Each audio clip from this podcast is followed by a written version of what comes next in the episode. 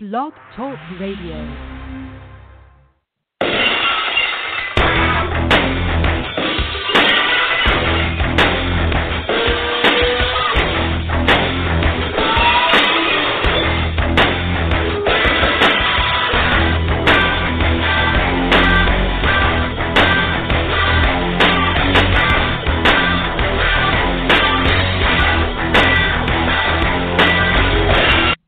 Good evening, ladies and gentlemen. We are tonight's entertainment. And that we are. Hello, gang. Welcome to this week's edition of the Fantasy Jester Show, the Miami Draft Party and NFL Draft Recap Edition. Uh, I tell you, we have a full show planned for you tonight. And you know, I tell you what, I got I can't. I was I was going to hold some of this for later in our coming intro. Uh, while I was down at the draft party, I was able to uh, talk to a couple of the players about Fantasy Jester, show them the website, becoming friends of the show, and well, part of the new intro next week will include. This is Pat Surtain, and you're listening to the Fantasy Jester Show. And it might include, no, nah, it's not even might. It's going to include. I'm Arturo Freeman, former NFL player, defensive back, and I listen to the Fantasy Jester.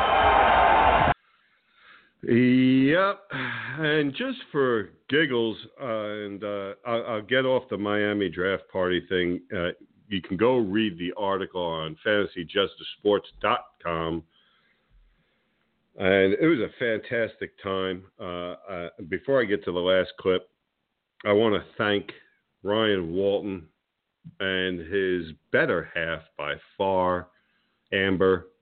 Uh, they were fantastic guests uh, host uh, uh, and had me on as a guest uh, with them to this great, great production by the Miami Dolphins. They they really know how to throw a draft party.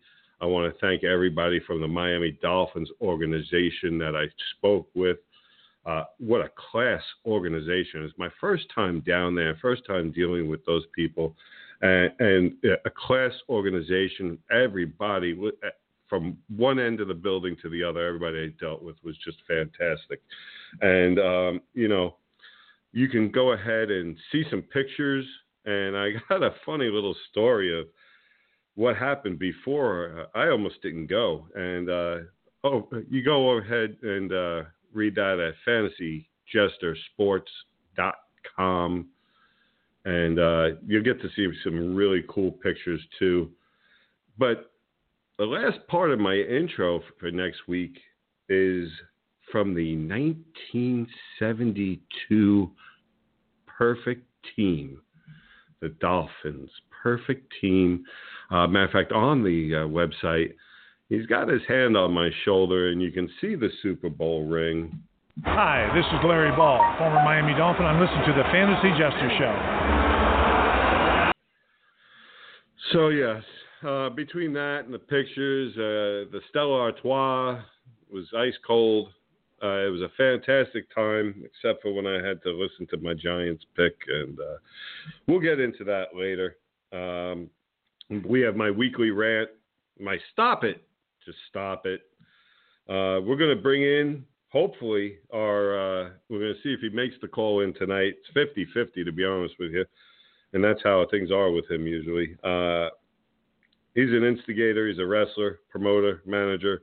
Bill Crude is going to join the show hopefully tonight. Be talking about uh, the coming pay per view uh, with the WWE and Payback, and also uh, I got to poke the bear a little bit about our uh, coming match. Then uh, we're going to talk a little NHL. We're going to talk NBA. Both of them are in their playoffs right now. Then we're going to talk what most of the sports world is talking about the NFL draft. My, uh, got to be honest with you, uh, my phone, the poor thing, uh, I have several alerts from different organizations, people I know, insiders, uh, even uh, Adam Schefter on the Twitter. I mean, my poor phone hasn't gotten a break. Uh, but there's uh, first, you know, I, I, got something I want to get off my chest, and, and that is in my my weekly rant this week. I am uh, I'm pretty tired. I'm pretty tired of racism in general.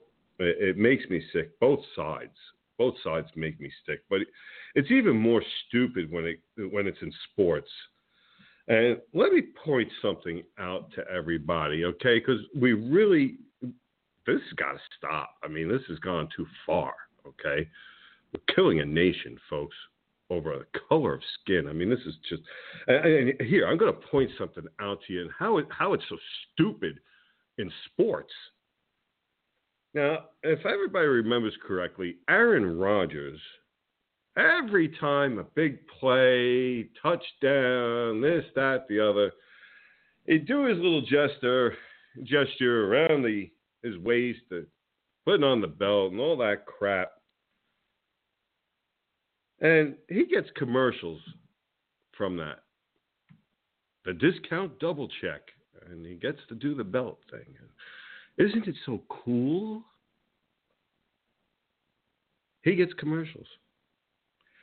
Cam Newton does a dap, and he's a show off thug.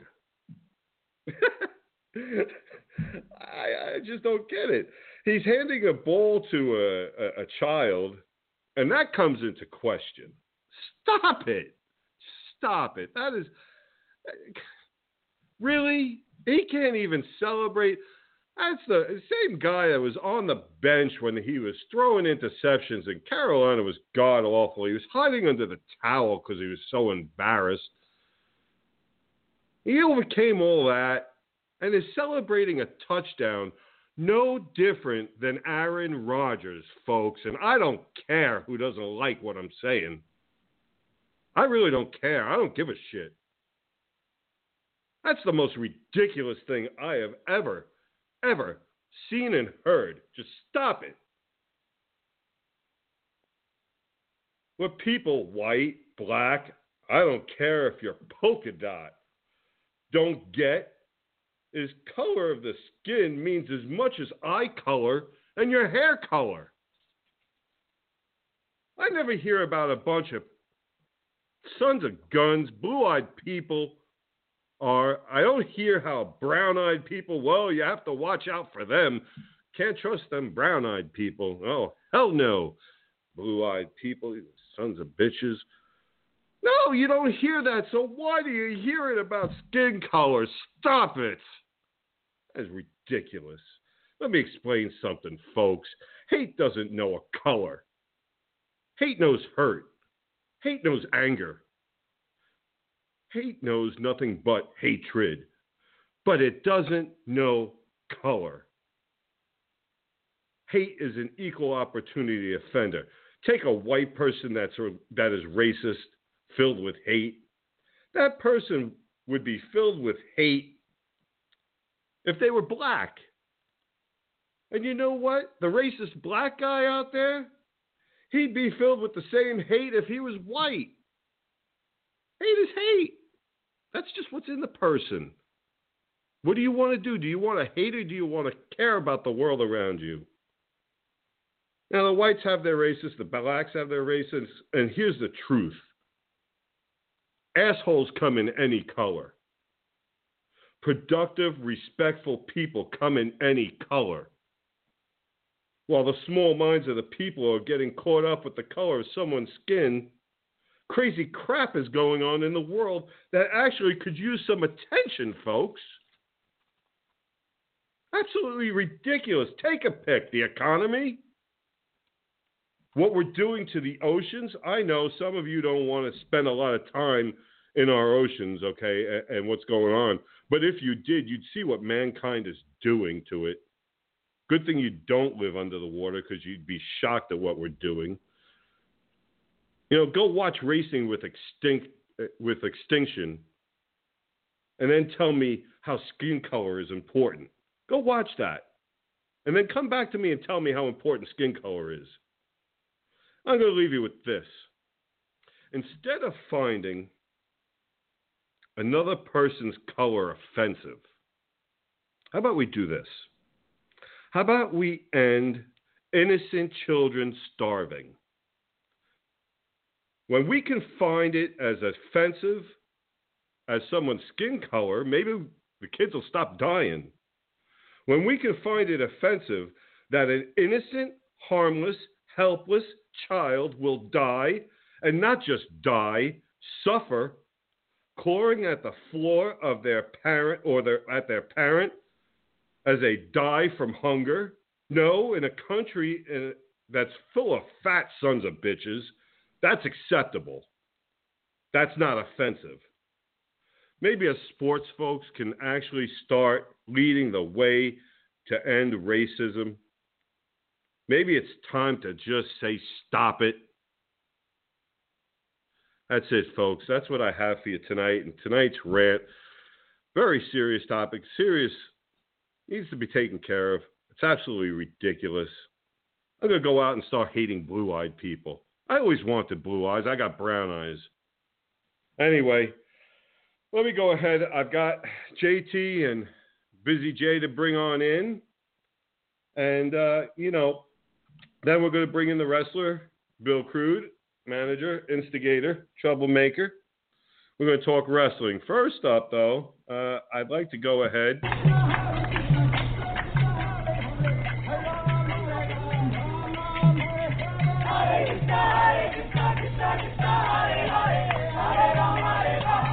That's it. That's my man, JT.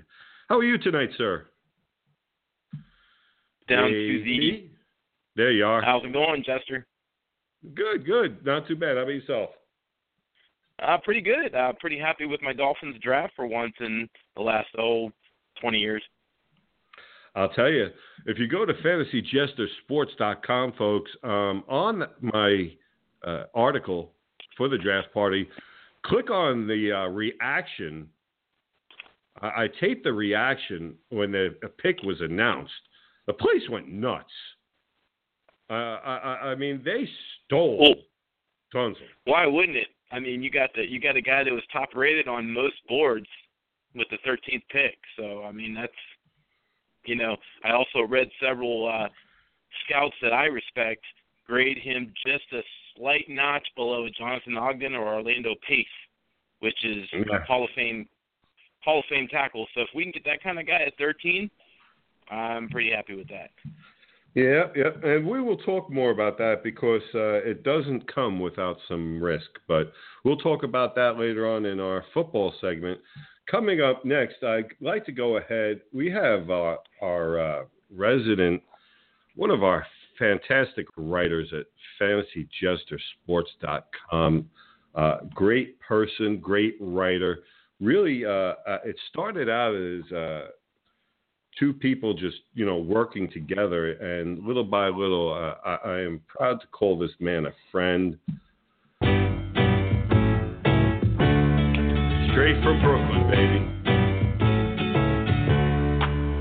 Welcome back. Your dreams were your ticket out. yes sir. Jason busy j. Cordner on the line. How are you sir I'm good. I'm good. How's everybody doing today?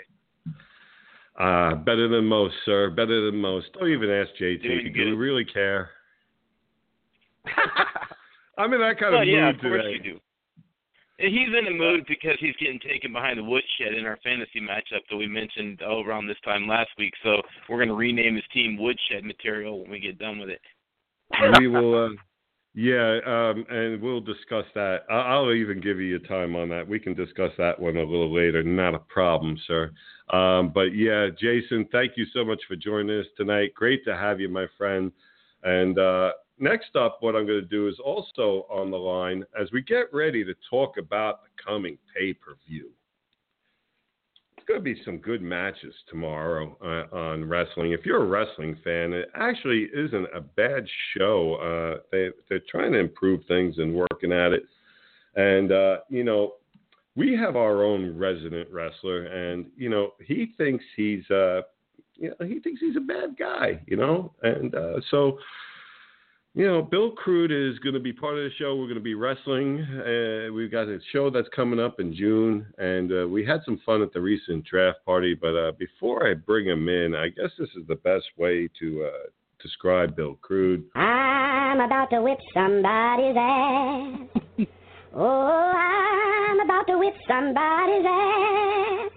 Oh, if you don't leave me alone, you're gonna have to send me home. Cause I'm about to whip somebody's ass. I... There you go, Bill. How are you tonight? I'm, I'm wonderful. How are you? you know, think I had to have that. something for you. I had to have something for you this week. That was awesome. Where's JT at? I like him. Bill, how's it going? Hey, I'm surprised he didn't play the theme song to like Days of Your Lives or something like that to try to stir the pot a little bit more. So I got to give Jester a little credit there. Yeah, but you Uh, see who stirred the pot, though. You see who already stirred the pot? JT, he's not in studio tonight with me. You can't stir it tonight. Doesn't matter. Hey, I'm Listen. all about preparing him for June. The only reason I'm not in the studio is because I whooped your ass last time I was there. Hey, listen, Uh, man, I I was you didn't I wasn't back. the one that went through the table that night. So uh, you bring it, wrestling boy. But uh, listen, we'll we'll get to that in a little bit. First, I want to talk about the coming pay per view. And we've got some interesting matches. I mean, first of all, they're going to talk uh, before we get to the matches. McMahon is going to announce the new uh, guy who's going to run Raw. And I mean, really, is it a, a big secret? Does anybody here?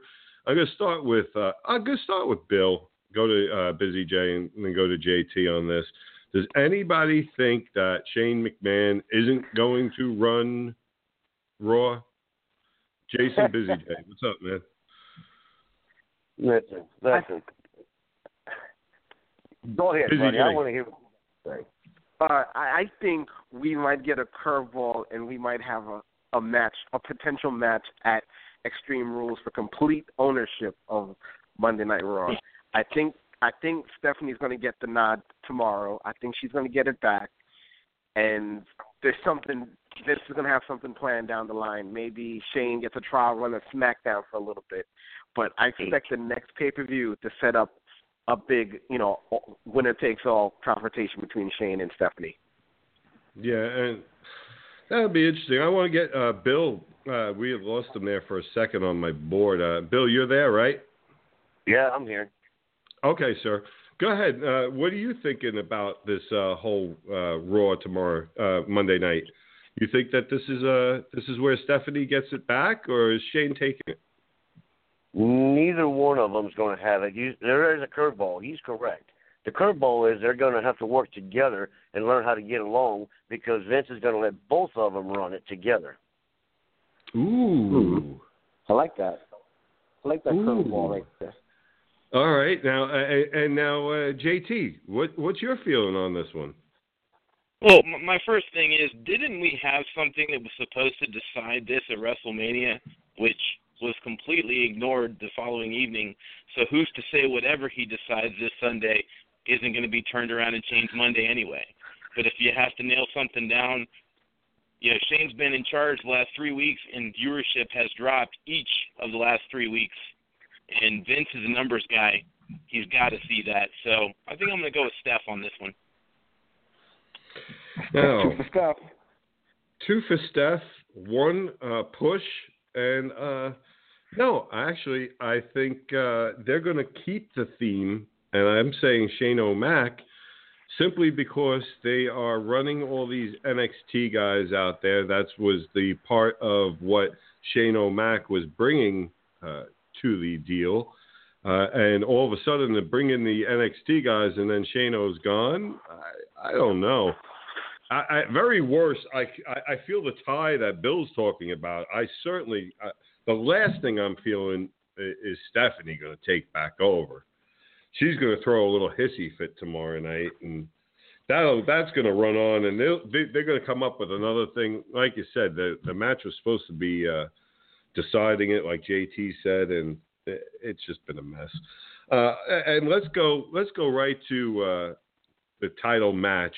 Uh, and again, I want to. We'll actually try and start with Bill properly this week. Uh, this time, Bill, Roman Reigns, AJ Styles, probably the most unpopular champ I've seen in a while, and probably rightfully so. Uh, he doesn't have a lot of moves that he does. He, he's better at taking a beating, I've noticed, than uh, having a diversified uh, repertoire. So, what do you think, Reigns or AJ Styles?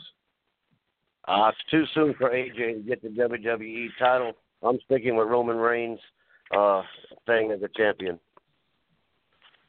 Really, really, I just I don't know.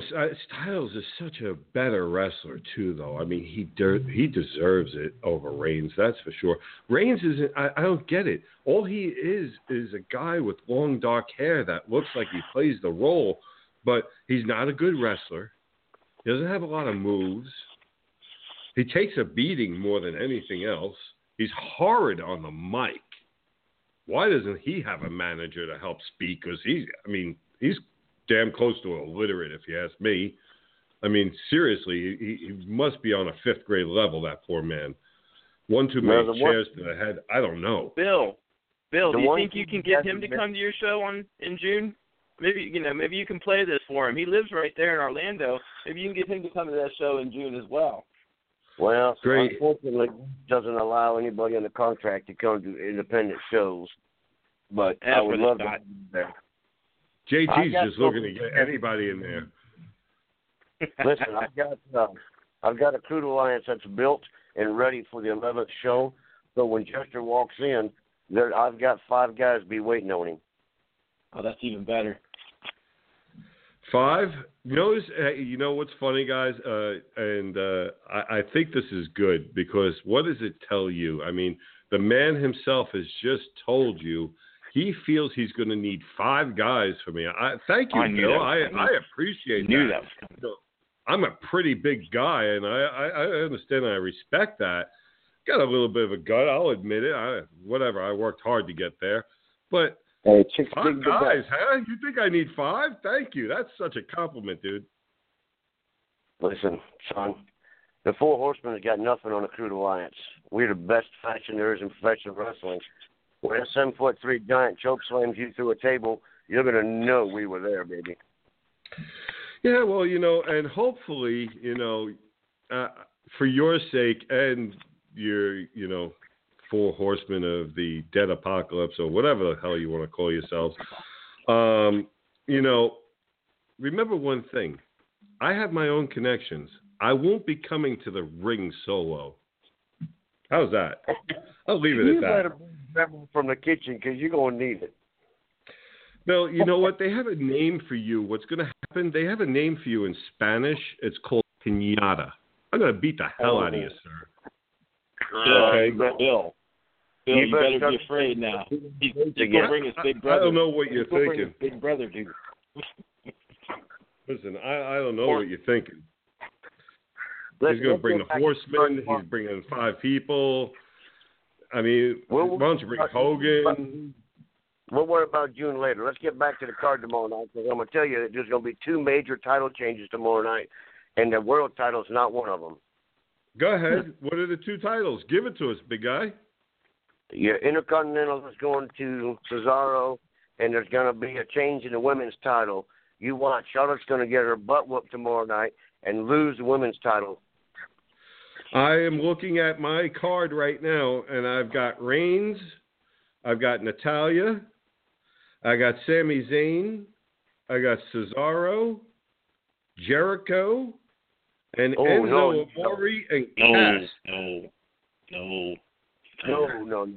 Ambrose is going to eat eat, eat, eat uh, Jericho for lunch, baby. I think Busy, so. get in here and talk some sense into the Jester. Come on. all right, all right, all right. I think Cesaro Cesaro is not going to win. I think the Miz is going to hold on a little bit longer. They're doing a phenomenal job with the Miz and with his wife Maryse. They're going to let that roll. Miz and Cesaro is going to roll in. That's going to be a summer feud. That's not going to be a one-off. That's going to continue. I don't think Natalya's going to win, even with Bret at her side. I think Nate is going to help his daughter win. She's going to hold on to the belt. and then we need to get her fighting the other NXT girls. We need to get that feud going. Natalya, she's just a runoff, buying some time for the other girls to get back in the picture. And for the main event, I'm going to give you guys an ultimate curveball. I think Reigns is going to win, but he's going to win because the Bullet Club is going to interfere and they're going to take out AJ Styles, and that's going to set up the appearance of Finn Balor at some point during the pay per view. It's their way of turning their back on AJ, think you know, t- thinking that AJ turned their backs on them, and that's what's going to happen right there. We're going to see the formation of the Bullet Club tomorrow night. Book it. Hmm. Well, the Bullet Club will be back together, but AJ Styles is going to be one of them. Eventually, but not right now. He's going to be the casualty right now. He's going to be the, you know, you turn your back on your brothers while Finn comes up, and now we have the three of them, and eventually AJ comes around. And seeing Yeah, all I that actually sounds pretty good. The one thing that no one's talked about yet is, and Bill, I think you touched on this on the 420 show, was that WWE needed to lift that United States Championship off of Kalisto, but I don't see how you can give it to Ryback when he's threatening to walk out because he's not happy with his role. So I find it really interesting to see what they do with the U.S. title. Well, you, I well, easy. When John Cena comes back, he's going to challenge him. It's going to happen Memorial Weekend. Memorial, that's when he's an- announced that he's going to come back to the main card, and we get that U.S. title open challenge, and John Cena takes back the belt. And then we figure out later on what we're going to do with John Cena. John Cena's just- character is so stale, though. They need to do something with this guy. I mean, John. John Cena's going to turn heel pretty soon. he needs to. That would That's be only that way would Did wonders for Hulk break off. Hogan. Did wonders for Hulk. The only thing So that listen. uh, Je- Jester, the only thing that you're missing with the Roman Reigns gimmick is what they're giving him the push is because of the family that's backing him. You know, when you got your cousin The Rock and the Usos and and, and uh, uh, you know your dad is the Aku wife. You know, that's why you're getting the push. Yeah, I, I I understand why and where it comes from. I just I I thought money was the bottom line. Uh, I I don't see it. I mean, as as the you know, I mean, uh, how do you promote this guy past the shows? I, I mean, I don't see him being marketable from T-shirts and figurines and all that stuff. Yeah, but not like some of these other guys could be. And I don't know. I just Yeah. I, I think it's a waste of time more than anything. I, I, They're just you know, it'll just tell you hang where on. we are with all the injuries. Jester, Listen, let me throw just- one thing out there, and this I, I don't know, I don't have the inside info, but just something I see if you look at WWE's history. Reigns holds the belt. Somewhere along the lines, I think no matter what happens with Shane or Stephanie, maybe you see Stephanie and Triple H make their return with two of the three members of, you know, the old two. You got you got Reigns, you got Rollins, you got Ambrose. Bring the Shield back, and then the Shield is under the authority's command. I I just see something like that happening down the road. He's got to be a heel. Reigns does. He has to. Yeah, yeah, and that that's where it'll go for as far as him. They've got to build it just a little bit more interesting, and what better way than uh, to turn heel? Because otherwise, I mean, he's just he's as bad as Bill is at wrestling. Probably, I don't know. I mean, I just I just can't wait to get my hands on that man. It really is. uh you know, he's talking about how many people he has to bring and all this stuff. I don't know. What does that say? I, I want to go back to that. You notice he wanted to get off that subject real quick. What that says here, Jester, is that Bill Crude is the most hated in the state of Florida for seven years, and you're going to feel it, buddy, because I'm tired of your BS. You don't know nothing about wrestling. You don't know nothing. All you know is your fantasy football Miami Dolphin baby girls that should be playing college football. Let me tell you what, on June 11th, you bring your Jester show to the independent wrestling show at Mid Florida Wrestling, and you'll feel the heat of what wrestling's really about. Yeah, why? What are you going to do, Bill? What are you going to do? You think you're going to beat I me? not out. Personally, you I will. me? You better be glad I'm not there right now because I'd take you out right now in front of all your viewers. Yeah, and you know what? I I, I want to run down the beach and into my own arms, but that's impossible. Okay, you got to go. I'll I'll see you in the I'll see you in the ring, buddy. All right, folks. That was Bill Crude. I, I that's it. He's gone. I, I've had enough. Bill uh, will talk, and Bill will bring as many people as he feels he needs. And you know what, folks? Here's the thing. I've got my own surprise plan. So stay tuned for how that goes. Uh, I want to thank Bill, though. Seriously, though. I want to thank Bill for joining uh, tonight. He adds a lot of great insight to wrestling. And uh, down the road, I've already started talking with him, which isn't always easy to do, as you see. Uh, we talked about a future wrestling show uh, that we're thinking of putting together. Uh, we've got some great ideas, so you know you're going to want to stay tuned for that. That was a lot of fun with Bill. It always is. I, I love him. I get a kick out of him more than anything. Uh, he really thinks he's going to kick my ass, but uh, you know. And I've got to take a minute now. I've got to address our sponsors before we get into the uh, next portion of our show and talk about baseball. Uh, I want to start talking to you folks about breadfromyourbed.com.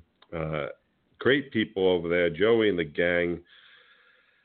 Uh, they're, they, here's what they do. They're both a business services website and a personal financial blog. They discuss ways for people to make extra money from home, and they offer a wide variety of services and businesses. Uh, they're just great people over there. Uh, he put together some team, and if you need a website built, and if you want to make a little extra money online, these are the guys to go to to do it. They have worked and provided results for clients ranging small and big, and we'll show you some of the results, including the statistics and the numbers. See, anybody can tell you that they're going to help you. Anybody can tell you that they can make your website be seen better. These guys will show you the numbers. That's what you want. I highly encourage you to check them out. If you're looking to help your business grow, you're looking to earn some extra money from home, bread from yourbed.com. Do not miss that. Folks, also, Ryan Walton will be joining the show next month. He's going to start being our Miami correspondent. For those of you who want to uh, dive wrecks. See some great stuff around the it's a bridge down there in Florida that he goes to the Blue Blue Heron Bridge. Sharks. Ryan Walton. You can find him on Facebook. Ryan Walton. W A L T O N. He's through Jim Abernethy. The Jim Abernethy. If you don't know who that is, Google him see the conservation work he does, the pictures that he takes. Great guy. Now, what we're going to do is we're going to go ahead and we're going to bring uh, JT and uh, Busy J back in. And we're going to talk about something that just recently went on in uh, baseball. Miami Marlins second baseman has been suspended for 80 games for PED use.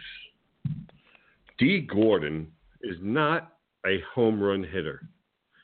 Dee Gordon isn't a big guy. He is a small guy that runs the bases. And now he's suspended for 80 games. And uh, I'm going to go with JT first, and then I'm going to go with Busy J, and then I'm going to give my own opinion on this.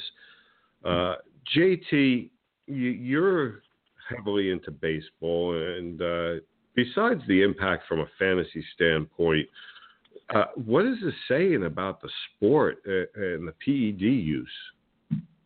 Well, what it's saying to me is that the next uh, collective bargaining agreement, the owners need to sit down with the players and write something in that says that if you test positive for a PED, your contract is null and void. I mean, this mm. suspension is going to cost Dee Gordon 1.5 million dollars, but he signed a 50 million dollar extension this past off season. The other thing that bothers me about this, and this is actually Verlander's take on it, is basically he admitted he did it, but he appealed the suspension just long enough to sweep his former team, the Dodgers. In 15 minutes after that game ended, he dropped his appeal. My, you know, and, what I want to ask Busy Jay about is, uh, I got a question for you. Do you think it's a coincidence that Barry Bonds is the hitting coach there, and all of a sudden, Eh, I'm just wondering. I mean, I'm not saying, but I'm saying, you know, uh, And I'm called Barry Bonds shows up on yeah. Barry Bonds shows up on the scene and bam! Wow, look at that. We have PED use. Uh, I don't know. Coincidence? Wow. I don't know. Busy. How do you feel about that? it could be a little coincidence because uh, you know Dee Gordon is very small. He's very fragile, and they actually said that what he tested positive for was testosterones that are really mild. So it wasn't really like the high end which you could probably get. So um, 80 games here, it's a tough situation, but um, what's unfortunate was I don't know if you guys noticed they had a, a no hitter bid. I think it was yesterday or the day before, and the first question the media asked the pitcher was because they lost a no hitter in the ninth inning. They asked him, "Hey, do you think Dee Gordon would have caught that shallow ball that went past the second fielder?" And Uh-huh. the guy, the, the pitcher, the pitcher pretty much, you know, shung his face, and clearly he, in his head, he was thinking, "Oh hell yeah, he would have caught that ball." But uh, it could be, it could be a coincidence, but I, I don't. I don't read too much into it. But I do agree with JT that you know the next collective bargaining agreement, they're going to really have to hammer down these, you know, these void these contracts because these guys are going to keep doing it. As long as as long as the check's cleared, they don't really care about the 80 games. You're giving them vacation time. yeah, that that is uh, that is uh, kind of true though. But my question though is this, and I, I want to throw something out there to you guys, and I want your opinion on this. There is a gentleman named Gaylord Jackson Perry in the Hall of Fame. Gaylord Perry pitched 22 years, and I'm going to give a little background for those of you who don't know him. He pitched a while ago. Uh, he pitched 22 years in the major leagues, 314 wins, 3,500 strikeouts, a, a career 311 ERA. In 1974, he wrote a book called Me and the Spitter. He was famous for throwing a spitball, which, if uh, you don't know, is not legal. About as not legal as PEDs. Now, August 23rd of 1982, it, was his 21st year in the bigs. That was the first time he was ever ejected for it. Now, everybody knew Perry was cheating every just about every damn time out on that mound. 21 years into it, they finally ejected him and they gave him a 10 day suspension, not a 10 game, 10 days suspension, a slap on the wrist. It was a pitch, uh, he, he, learned the spitball from Bob Shaw uh, back in 64. And again, I know I'm going back there for people. That's why I'm giving you a little history of it as we discuss this topic. Uh, former uh, a former manager, uh, Gene Mauch, had uh, joked that he should be in the hall with a uh, tube of KY jelly on the plaque. That this is, I mean, this is how well known he was for cheating. Gene Tenace, uh, a catcher back then, he caught Perry in San Diego, and he stated that at times the ball was so greasy he couldn't throw it back to the mound. He would walk halfway out there and flip it to him. That's how bad the ball would be. This is how bad he would cheat. He had this thing called the puff ball he would throw. He would load up with rosin. And when, this way, when he threw the ball, a puff of white smoke would come out and distract you as he was throwing the ball. This guy who cheated for years, that the league jokes about, is in the Hall of Fame as of 1991. And in 1999, was the sporting the Sporting News ranked him 97th on their top 100 baseball players to ever play the game list. Now, this guy cheated his way to the Hall of Fame. He's in there. How is that any different than PED use? Busy J, how is it different? All right, I'm a firm believer of the Eddie Guerrero school of thinking. If you're not cheating, you're not trying. I say, hey, if the if the, pe- the people get caught, they get caught. If not, let them all in. Let all the, let everybody in. You know the the PEDs, the the spitball, the pine tar. Hey, if you're not trying your best to get an edge, you're not trying. You're not you're not you're not really a winner. I have no problem if he's in the Hall of Fame. Others should be in the Hall of Fame. Pete Rose betted on baseball. So what? We have DraftKings now. I mean, you know, I just think tradition and rules are always meant to change and always meant to be broken. So I say let them all in. What you guys think? Jason, yeah, and JT, I want to ask you. He touched on Pete Rose there for a minute too. What is your feeling first? Give me uh, first. Give me your feeling about the comparison between PED use and Gaylord Perry, and then give me your opinion on Pete, Pete Rose. But first, start with the uh, comparison between Perry and PED use. Uh, you know, baseball's rules seem to be a little more lenient back then. Um, you know, for example, one of my favorite movie cops says in The Naked Gun, "This is your last chance," and I'll mean one of those Steve Howe last chances. How many times was Steve Howe banned from baseball back in the '80s? I mean, come on. So baseball's always been lenient. To me, they're still too lenient. And the question I have, I'll take you back farther. 1950s, 1960s, how many baseball players were using amphetamines? So, yeah, you know, Yeah. it's it's been going on for quite a while. Cheating is cheating by the letter of the law. I think baseball just needs to get tougher on it to protect the history of the game. Now, as for Pete Rose, I'm from the school if he didn't bet on his own team, he goes in the hall because his numbers betting has nothing to do with the, the numbers out there. I mean, the guy was amazing. Well, here's the if he bet though. on his own team to lose, he doesn't go in the hall. I know that it kind of you know goes against the numbers, but to me that's just egregious. So that's my feeling on Pete Rose.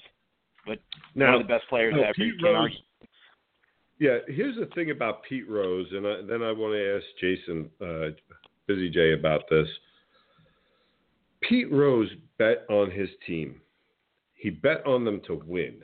He didn't bet on them to lose. He bet on them to win. So it wasn't like he was purposely holding players out, jeopardizing his own team's ability to win the game, putting their games in question. He couldn't hold out players. Actually, he was betting that they were going to win and purposely trying to make as many moves to back that, not just for the team, but now for his own pocket. So for him to not be in the hall is, I mean, first of all, I just think it's uh, again more of the hypocrisy of baseball. But um, it is just he he yes, did he gamble? Did he uh, lie about it and all that? Yes, okay. I, I but I believe that the um, for lack of a better term, punishment is done. Don't do this after he's dead, because I think that's And, you what know- they're going to do to him. That's what's going to happen. I'll, I'll, and I'll take you one step farther. You mentioned Barry Bonds earlier. Barry Bonds was a Hall of Famer before he even went to San Francisco. he could Absolutely have ended his career at the end of his Pittsburgh career, and five years later, that dude would have been in the Hall of Fame. So I still think Barry Bonds belongs in the Hall. I'm okay with an asterisk by some of his statistics, but either way, that guy was a Hall of Famer before and after San Francisco. Well, let me ask you guys this quick question. Let me ask you Yeah. guys this quick question. Now, that, saying that, don't you guys believe that PEDs and all that stuff really doesn't enhance your ability for hand-eye coordination? That that's a natural God-given gift that you need to have? Because I A remember recovery. Barry Bonds. I remember. Yeah, hey, it's the recovery time. Recovery. But other than It's that, I mean, Bonds. Was, but other than that, Bonds was still putting up great numbers. No. Yes, he was. I mean, he was a Gold Glove outfielder. He hit for average. He hit for power. Um, in Three River Stadium of all places, which wasn't known as Mhm. a hitter's park. Um, you know, so yeah, I, I agree, but I still think steroids gives you an edge. Uh, Okay. You know, maybe maybe it helps you get a little more bat speed. Maybe it does this. Maybe it does that. But if anything, it helps you recover from the day-to-day grind of a 162 game schedule and allows you to uh, play the next day. That is Okay. that is the big reason I believe. No, it doesn't do anything. Hand-eye coordination is hand-eye coordination, folks. I, I don't care. The only thing that's helping that or hurting it is your eyesight. They fixed that with a pair of glasses. Um, but the uh, PED use is just strictly for recovery, like you said, of the grind, um, and that is a major help because let's say you're tired, you're worn down, okay, uh, and you can't recover as quick, so you're not going to hit the ball as far, and you're not going to be able to run as fast. So that does affect performance. That's why they call it performance enhancing. And that's where it do- comes in, folks. It's not the actual technical part of playing the game that it, it enhances. You can't. You either hit the round ball with a round bat squarely or you don't. But what it helps is being able to repeat that process day in, day out, and do it at a high level. So, And Jester, one one one proof to what you're saying. I mean, I'm I'm a lifelong Oakland A's fan. Jose Cam strikeout. That dude admitted he was on all kinds of roids, but man, that dude couldn't hit the baseball half the time if he's put on a tee. So, you know, if we're talking about hand-eye coordination. It didn't help him any, yeah, and obviously exactly. we know he can't catch the baseball. So, Well, and that's that's you know, I mean, again, the, he's gone for 80 games now. Uh, that hurts the team. You know, you, this is this is one of the things that people are, and some of these guys need to look at is the selfish act that it is. Also, it's very selfish because now that team is without their second baseman for 80 games, and those other players who busted their ass didn't do a thing wrong, and they they are on a team that will suffer for it. So soon as they get some peer pressure, I don't think that the league needs to police this. I think peer pressure. I think the old-fashioned "I'll beat your ass if you Ooh. cost uh, co- cost are you us are you calling for a code red? I'm calling. I. You know what? Yes, I called the code red. Plain and simple. All right, let's get off this. Let's move on. We've got some great playoff action going on, and uh, we're going to first touch on the NBA playoffs and uh, what's going on there. You know, uh, Cleveland, uh, Cleveland motoring along. I'm a little surprised. JT, I'm going to start with you and then go to Busy J. A little surprised. Looks like Toronto having a little trouble shaking Indy. Yeah, yeah, and Indy's always been their bugaboo. If you go back and look, that Indiana's always been a team that Toronto's had trouble with. That was probably the aside from if they could have drew Cleveland, probably the worst first round draw they could have got. Uh, you know, we're we're tied three three. I look for a big game out of DeRozan. He's been getting better every single game. Uh, I'm still confident Toronto will take that. All right, all right. Now, uh, Busy Jay, I want to go to you on this uh, question because I, I, I I want to defer to my insider here on this. Uh, Curry, when, when do you think Okay. he's going to be back? What what's going to go on with this for the rest of the playoffs? Well, they said it was a mild sprain, so he should be back within. They said uh, two weeks, so you had one week to rest, and because now the, unfortunate circumstances between the Clippers and Blazers, where the Blazers moved on, now that's Yeah. going to put more of a pressure. That's going to put more of a pressure on Golden State because all of a sudden now they're going up against arguably the second or third best backcourt in the NBA in terms of, of Lillard and McCollum. So now um, the only problem you're going to have now is now Draymond Green is going to pretty much going to have to help with the guarding of one of those two guys because Klay Thompson can't do it by himself. Shaun Livingston can't keep up with the speed. He's not as fast as he used to be. So it's going to present a little challenging. If Portland somehow steals one of those first two games in Golden State, there's going to be a lot of pressure on the Warriors to get Curry back as soon as possible. They're saying probably game four, realistically game five if necessary. But um, yeah, things could change real quick with that series if Portland steals one or two the first two games. Busy, can I can I throw something at you? I'd like to get your opinion on this. What um how big of a believer are you in team chemistry? So for example, you know, the Clippers really had no trouble with Portland all season long and then you add a particular player into the mix at the end there uh, in in Blake Griffin. Uh, thoughts? I agree. Chemistry does play a, a lot. I think Blake should have shut it down for the entire season because he pretty much ruined the chemistry of the team, coming back five games before the playoffs, and then now that that readjusted, you know, getting him back acclimated with the system, that threw a lot of guys off, like Jeff Green, that threw off mm-hmm. Austin Rivers and stuff. You just diminished their playing time. So now you go out and then you add Chris Paul with that. That changed everything for that series. But I really thought Blake should have shut it down for the season. You didn't need to rush it back and see what happened. He got hurt, and that just left the Clippers at a disadvantage. Because now you might not have made that move to get rid of, like, you know, Josh Smith or something like that. There's a lot of that whole fall of the Clippers. Yeah, well, and it's still going to be interesting. Uh, first of all, I, I'm believing that maybe the Cavs are going to keep moving forward, finding a way. Uh, it's money time. Maybe they're putting some of the uh, BS on the team to the side. And uh, it, it's just it, the the playoffs so far have been just some really great, great games.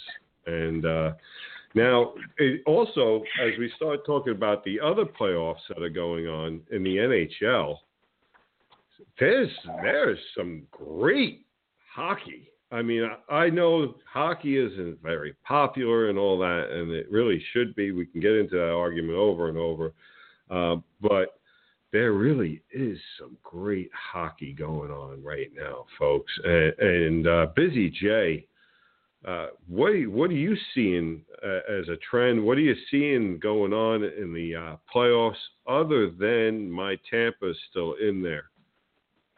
Well, I'm seeing a lot of passing of the torch or changing the guards.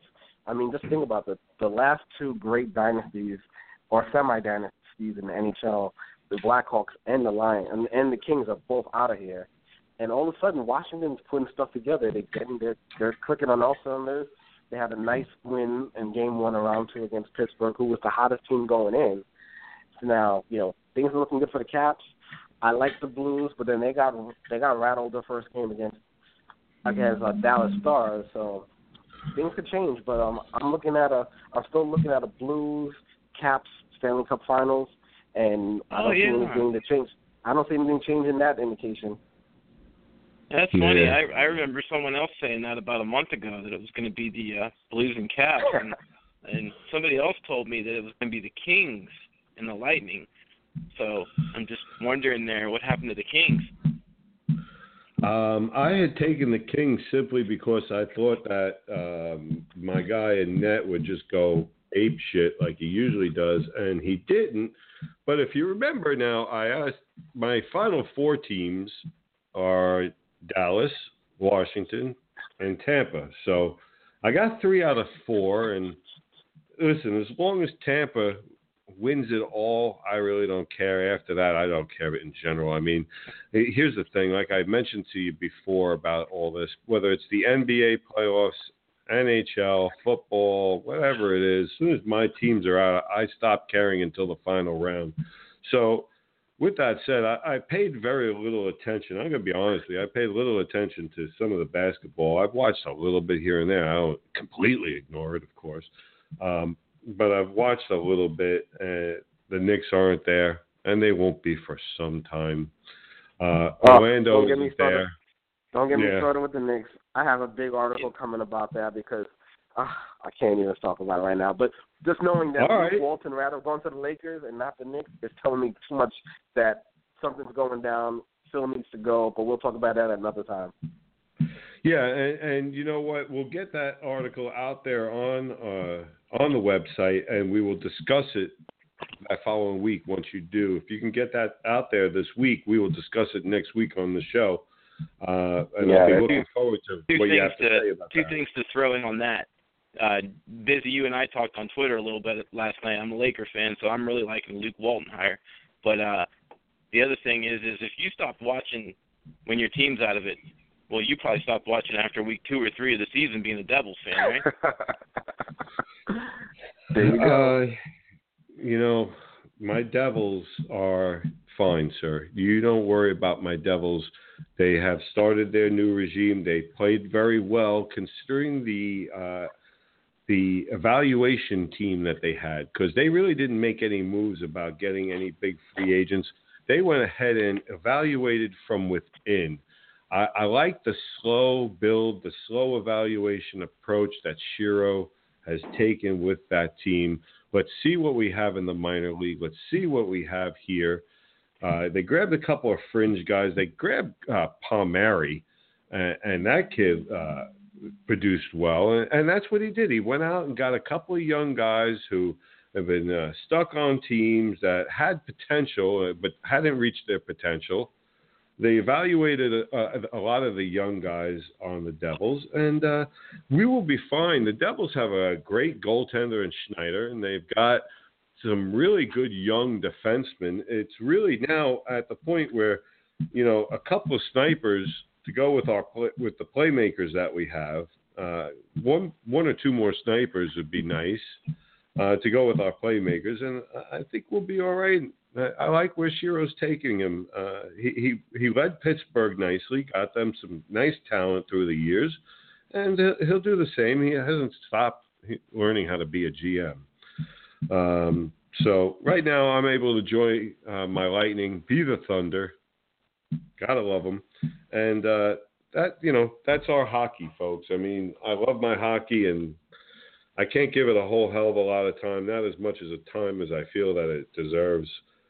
But uh, and that's pretty much where we'll go with that. Uh, I want to move on. I've been waiting and waiting and waiting to talk football, and that's going to come right after our commercial. No, I'm only kidding. No commercial. We're going to skip the commercial tonight because that's how much I really just want to spend time on the recent NFL draft.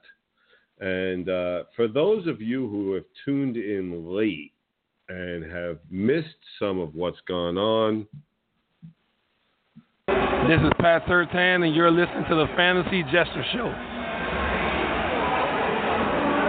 which will be part of the opening next week. And again, if you missed it, I I'm sorry. I love all this. I'm Arturo Freeman, former NFL player, defensive back, and I listen to the Fantasy Jester.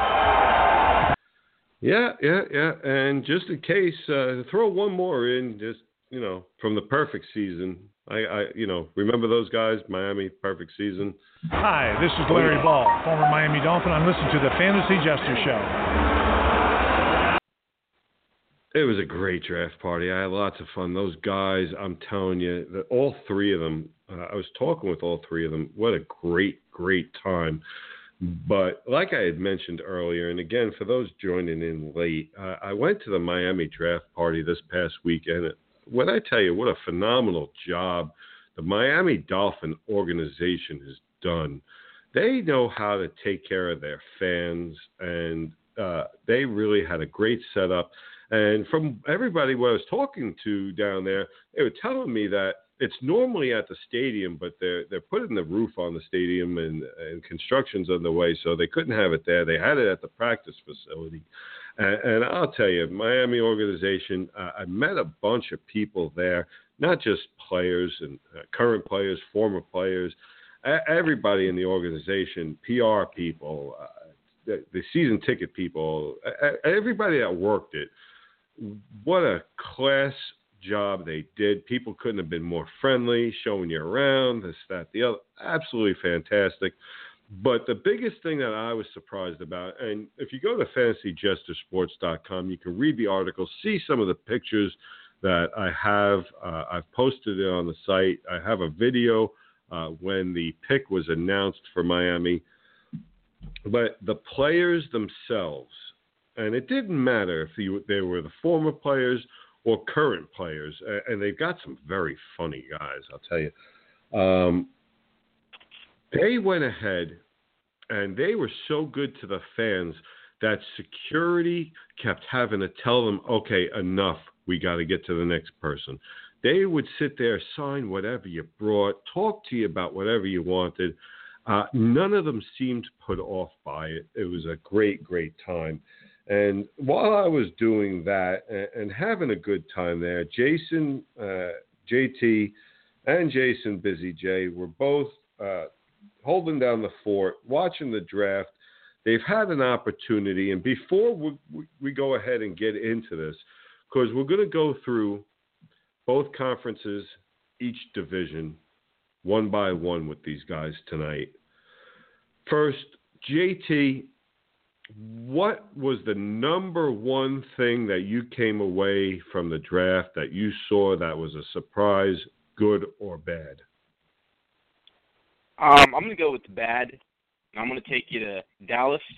Not that Ezekiel Elliott isn't a talented player, but when you've got McFadden, Morris, and uh, Dunbar that can fill in nicely, and you pass on a once in a generation corner like Jalen Ramsey, it just goes to show me that Jerry Jones is not listening to his football people again because there's a lot of reports out there that said the coach has wanted Ramsey, but uh, Jerry put his foot down and took Ezekiel Elliott instead. So to me, that was probably one of the biggest surprises for me. It seems disorganized. It seems. Hold on, before we get to busy, I just want to uh, say something. It seems disorganized over there. Why would you sign Alfred Morris if you know your draft pick is going to be Ezekiel Elliott? Wasn't like anybody was going to beat you to him. Right. Why would you pick him up? I, I, it just doesn't make sense. I'll tell you who's happy about that move. Mrs. Jester, the Jacksonville fan. She's just loving that. Okay, Mrs. Jacksonville Jester. had an absolutely amazing draft. I can't Yeah, shut they're my her big up. winner. They're my big Yeah, winner. do- Jacksonville. Go ahead, Busy. Is that what is that what you came away with? What what was the Yeah, big thing that you came away? with? The biggest thing was I have to agree with JT with Ezekiel Elliott. That could have waited for a second, possibly third round pick. You wasted an opportunity to. Cause let's be clear. Let's be let's be fair about this. The first two picks, the quarterbacks, they were overdrafted. You know, they're not franchise quarterbacks. We don't know. So in essence, Dallas was rewarded with the second best pick in the draft, and they blew it on a running back. When you could have got that running back in the second or third round, nobody moved. Nobody was going to move up to get him. So you really, you really dropped the ball there because another a shutdown corner, you, they're they're premium. You have to grab them when they're available. Jacksonville, all of a sudden, they to me they went from eight wins to ten wins easily in that division. They're going to the, that class of the AFC South next year. Look out for Jacksonville. They build a great defense. We already know what receivers they have. If they get anything from the quarterback, look out for Jacksonville next year. Well, you know, and, and something else to think about with with to, to kind of piggyback that is with with Dallas sitting there, the coaching staff and Deion Sanders. I know he's played for Atlanta. I know he's played he's played for everybody in the league. Let's be honest, but he tends to tends to lean towards calling himself a cowboy. He made a great point right before they took Elliott. As speculation on the air, he said, "Show me a rookie running back that can give you 16 games. He's going to hit the wall somewhere." This kid Ramsey is just unbelievable. I I I Rich Eisen said it best. If they take Elliott, Jacksonville's praying they do because they're going to scoop Ramsey up immediately. And Yep, there they yep. go. He's building a uh, one hell of a defense there, and they've got fantastic wide receivers. They've got uh, better than average tight end in Thomas. They Mhm. added Ivory for the running game. So it was very the underrated game as a last year- Yeah, yeah, and, and And Yeldon started to come on at the end of the year too. started to come on, and this is a team that they did all right considering they had five rushing touchdowns all year. I think their first rushing touchdown came in like game 10, right around there. Uh, they had five rushing touchdowns all year. Two of them were by their quarterback. So, And if, uh, and if for- and if you want if you want numbers to back up what what Jester's saying, in 2014 Jacksonville was the 32nd ranked scoring offense in the league. In 2015 they were the 14th ranked scoring offense in the league. So their offense is already coming. Now you got this defense you just built in this draft. Oof, defense is gonna be and a one. and a running game. Defense now and a running game. They they jumped up to 14th with no running game. Right. I I hope people are hearing this because you know I already heard. I forget who it was because I really I, I was running through the house as I heard it. I always have some sports on somewhere, And somebody had mentioned, damn it, I want to remember who it was, had said, I don't know, everybody's saying Jacksonville is the sexy pick. I, I just don't see it. How do you not? Like JT just said, folks, okay, and please pay attention to that. They went from 32nd to 14th with no running game. What's that offense going to do as it continues to get gel, get older, get some experience together with Bortles? Now you throw in a running game. Now you throw in a defense that doesn't have to make you force yourself and force your and dictate how you have to play offense. It's going to be an interesting year. It's going to be that's going to just be an interesting division for the next ten years. Uh, I mean, Well, let's and- and- say, let's just call it probably the toughest division for the next ten years. Well, I mean, and and let's be honest. It, it, I mean, I don't know if this is going to be one of the things we talk about tonight, but I just want to throw this out there. If you ask me which division had the best draft, Tennessee, Jacksonville, Indy, Houston, all had a great draft. Indy's boring. Indy was boring Indy's boring, agency. but they went out and got in the draft. Kelly, which is going to be huge for Andrew Luck, a center like him that's basically being compared to Matt Kalil, or excuse me, Ryan Kalil, uh, Carolina Kalil. So you're talking about a guy now that can call the blocking scheme, can actually block. They went out and got what three linemen to protect Luck. So We'll see. Let's go with uh, let's start doing our divisional breakdown on this, guys, as we're getting into the football now. And, and Busy Jay, I'm going to start with you. Busy, I'm going to have you take NFC, and JT, we're going to alternate back and forth. You're going to do AFC. First off, Busy Jay, uh, NFC West, winner, loser. What, what, what are you feeling there? Obviously, I think the big winner in the, in the NFC West was probably the Seahawks. It's a tie between the Seahawks and Arizona. I thought they had both had a good draft. I thought San Fran, you know, Chip Kelly was being, he was reaching a lot. He went with his old guys and he was trying to get the best of what's available, but I don't think he's there yet. San Fran's a, so still a long ways to go. And then the Rams, you know, they got their quarterback, but uh just about it. That's about it. They played it safe the rest of the draft, so I really liked what Seattle did. You know, they minimized on the little draft picks that they had, and they're going to be right. They're going to be a force to be reckoned with again. And the 49ers is probably going to be in the basement, and then we have the Rams is probably going to be hovering around seven and nine, eight and eight. But in all in all, I'd say the big winner was Seattle. Now, did they win enough to uh, to win the division next year, or, or, or do you think that's still Arizona? It's close. It's to be neck and neck. I see. I think it's to be neck and neck. Arizona, I'm giving them a little a heads up because they have an easier schedule. Hey, they're to get the Pats in the first game without Brady, so they can capitalize on that and start the trend going. They'll be all right. I expect them to be a 10 and 6 team. I expect um, Seattle to be a 9 and 7 kind of team. JT, uh, post draft, your pick, NFC West. Who who are you looking at, real quick? I mean, uh, Arizona, uh, hands down, Arizona. I don't even see honestly. I don't even see it being close. I mean, now I, I heard a real fun fact, if you will. As of today, Seattle's complete starting five offensive linemen from the Super Bowl against the Patriots are no They're longer gone. on the team. gone. They're gone. So you're now looking at Russell Wilson, who got hit a lot last year. I didn't see them really do enough to protect him this season coming. So I think Arizona is definitely hands down team to beat in that division. Scariest front uh, front defensive line in, in, that division too with Arizona.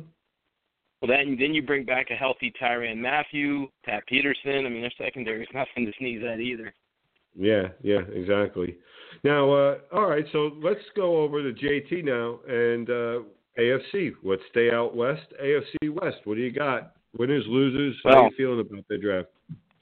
all those Denver fans that hit the panic button, you've got to be happy today. You trade back into the first round to go get Paxton Lynch, who ran a very, very similar offense in Memphis to what Kubiak runs in Denver.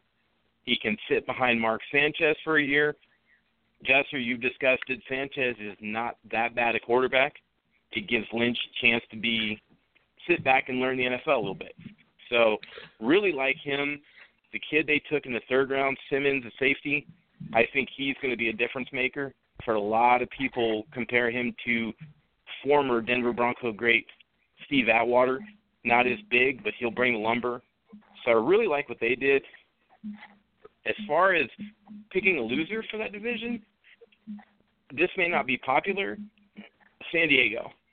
I'm sorry. Mm. Joey Bosa at three. Even Joey Bosa was surprised he got drafted at three. Yeah, I mean, he sat there and I, I told don't get Deion. You know, he sat there and told Deion, "Well, I didn't think I was going this early." Uh, I don't know. I just don't see them doing enough. Philip Rivers still has no blocking whatsoever. Um, you know, their running game, Melvin Gordon showed me nothing last year. They did nothing in this draft to change that. So San Diego would be my loser. Yeah, um, and to touch on something, I, I, I'm agreeing with you on the loser. Uh, and here's the thing: I want to touch on what you said about Denver and Sanchez uh, and Paxton Lynch. Uh, Paxton Lynch to me was the second best quarterback in the draft, um, and I've had a lot of people argue me on that one, and that's fine. Uh, yes, you can give him a year, and you might give him more. You know, you touched on the idea about me and my feelings about Mark Sanchez. And for those of you who haven't heard me speak on Mark Sanchez, just real quick, and we'll get back to the draft in a second. Mark Sanchez, the first three years of his career, and Eli Manning, the first three years of his career, had identical numbers. Not close, not uh, identical numbers. And here was the difference. The Giants went out and start, started getting him weapons, started getting Eli weapons, while Sanchez, the Jets were busy getting him backup quarterbacks. They were busy getting guys like Tim Tebow to back him up instead of getting him somebody to throw to. You know, so I want to see what a young man who he did pretty well in, in a crappy situation in uh, in Philly he had some good moments there in Philly. He had a good start with the Jets. The Jets let him down. What's he going to do on a team that actually has some offensive talent at the skill position? Folks, don't be so quick to hand the reins of the Denver Broncos to Paxton Lynch. I'm going to tell you right now. Uh, Busy, we're going to get back to you, and let's go with the AFC, uh, the NFC North. The NFC North had an interesting draft. What do you what do you feel about it? Who's your winner? Who's your loser? I thought it was an interesting draft at the North. I thought Green Bay did a did a lot to help themselves improve themselves in their stance of being the dominant team in that conference. I thought the Bears had a decent draft, and they would probably be my second winners in this. But I would have to say the big the biggest winners to me was the Lions. They really improved their situation. They got Stanford some help. God, I mean, you talk. We talked about we talked about um Wilson taking a beating or upcoming beating this season. Stanford Stafford was taking beatings for a few years, and they never addressed that issue. But they finally did this draft. So I like I like Detroit where they stand. They should be back in thick of things, nine and seven next year. And uh, yeah, I'll definitely say Detroit and Detroit and Chicago are my big winners. Green Bay just did, you know, Green Bay was being Green Bay. Oh, and the thing I was uh, looking at is what Minnesota did. Minnesota, they ended up with Treadwell, which I, I obviously uh, I've I liked him for the Giants. I was kind of hoping that they uh, would get him, although they did rather well. And we'll get to the NFC East uh, with uh, I'm just, I'm just not sold. I'm not sold on the quarterback situation. I'm not sure Teddy is gonna. You know, I, I think he's gonna hit that wall next season. I don't know why. I think I, I think he is so underrated, and they're finally going to get him some real weapons. Cordarrelle Patterson was a bust over there. He's got work ethic issues uh, over there now, but Minnesota did something today, and it's not going to get a lot of press other than because of where he's from. Their sixth round pick out of Germany Moritz Boehringer is a guy that I had mentioned here on the show uh, a couple of times now. Sixth round wide receiver from Germany. This is a kid that they picked up in the sixth round, and he's got first round talent. His problem was is he played in Germany. Now, you can either catch the ball or you can't. He has no problem catching the ball. You are either fast or you aren't. He ran a 4 4 40. Big kid, speed, hands, and because he came from Germany, sixth round. Now, I don't know if he's going to get the opportunity with Diggs, with uh, with Treadwell, Charles Johnson. These are the guys that are ahead of him. He's going to blow past Cordarrelle, I'm sure, because the kid's going to be so happy to be there. I'm sure he'll outwork a bunch of people. I hope he doesn't get lost in the mix because that guy, the film that I saw, that's first round talent. That's first round speed. That's first round hands. So it's going to be interesting. Um, and let's go ahead now, go over to JT, the AFC North, the good old AFC North. JT, what do you got over there? What do you What do you have for Uh, everybody on them? I'll, I'll tell you. Um, I really don't have a loser for this. I can give you who I think was the best, which and I can't believe I'm saying this, but I like Cleveland's draft best uh, in that division. You're looking at, and they say, you know, the whole Moneyball thing with numbers. They went out and got Coleman, who had the most touchdown catches as a wide receiver. They went out and got um, Ryan Nassib's little brother from Penn State, the defensive end that led FBS in sacks, and their second round pick Ogbah was second in sacks. So they got two really good edge rushers to get after the quarterback, and then they went and took the quarterback that no one thought. Everybody thought, oh, it was Connor Cook. Connor Cook. Well, that's not who they went and got. You know, they went and got Cody Kessler from USC, who has put up some good numbers, uh, and I actually like what I've seen from him. So I'm actually really impressed with what Cleveland did. They kept trading back. The only thing that they did ruin today was they traded for Jamar Taylor. And if you're a Dolphin fan, you're happy as I am that we're rid of that guy. But anyway, if I have to pick a loser or the least impressive draft, Cincinnati didn't overwhelm me. Uh, William Jackson the third in the first round, when you have an obvious need for a second wide receiver, I would have thought Laquon Treadwell would made a lot more sense at that position. Um, you know, Treadwell was Cincinnati gone. Treadwell Well, was already gone. they had opportunity to trade up for him. I'm sorry. I should elaborate on some of the talks that were going on. Um, overall, Cincinnati, solid draft, just nothing that really surprised me or if I was a Bengal fan that would make me jump up and say, hey, you know, we Nick Vigil, third round, that was probably their best pick in my opinion at linebacker. I uh I think uh yeah, Cleveland had so many picks and so many holes. They they definitely uh they did well with they actually looked like they had a plan. And when that plan started with defense, I was happy to see that for them. Um now as far as Cincinnati goes, uh, Cincinnati got screwed where they were sitting. They were planning on taking a wide receiver in that uh, first round, but Fuller, Doctson, and Treadwell went one, two, three, right, right, right ahead of them. Okay, and depending on who you uh, follow and who you pay attention to, uh, you know, William Jackson the third either grades out as an A or a C. You know, The I've heard everywhere ranging. Yeah, and uh, you know what? Here's the thing. Uh, I I don't know. He he went this high for a reason, and when you go this high for a reason, and you are have four three seven speed, I can work with four three seven speed. I wish I had four three seven speed. I know that. Um, I I run a four three seven, four days, uh, thirty seven minutes. But uh, no, seriously. I mean, when you run a four-three-seven, that's a good start, and you need that. This is the NFL. This is the new NFL. You need guys on those corners. You need good corners these days because it is becoming a passing league. Passing, passing, passing. chicks dig the long ball. No, I mean uh, chicks dig passing. I guess is going to be their thing. We'll see.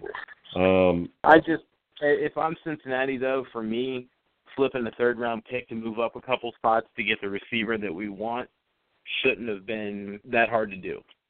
Um, that that was the part that got me.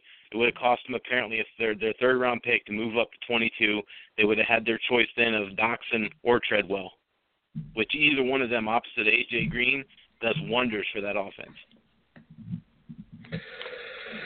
Going to be interesting. Uh, you know, we had some people on the show take Cincinnati to be in the Super Bowl. Well, yeah, and Eli's breakout season's coming too. Don't forget that. Well, we yeah, but the thing was, is we had more than one person say Cincinnati. I mean, how?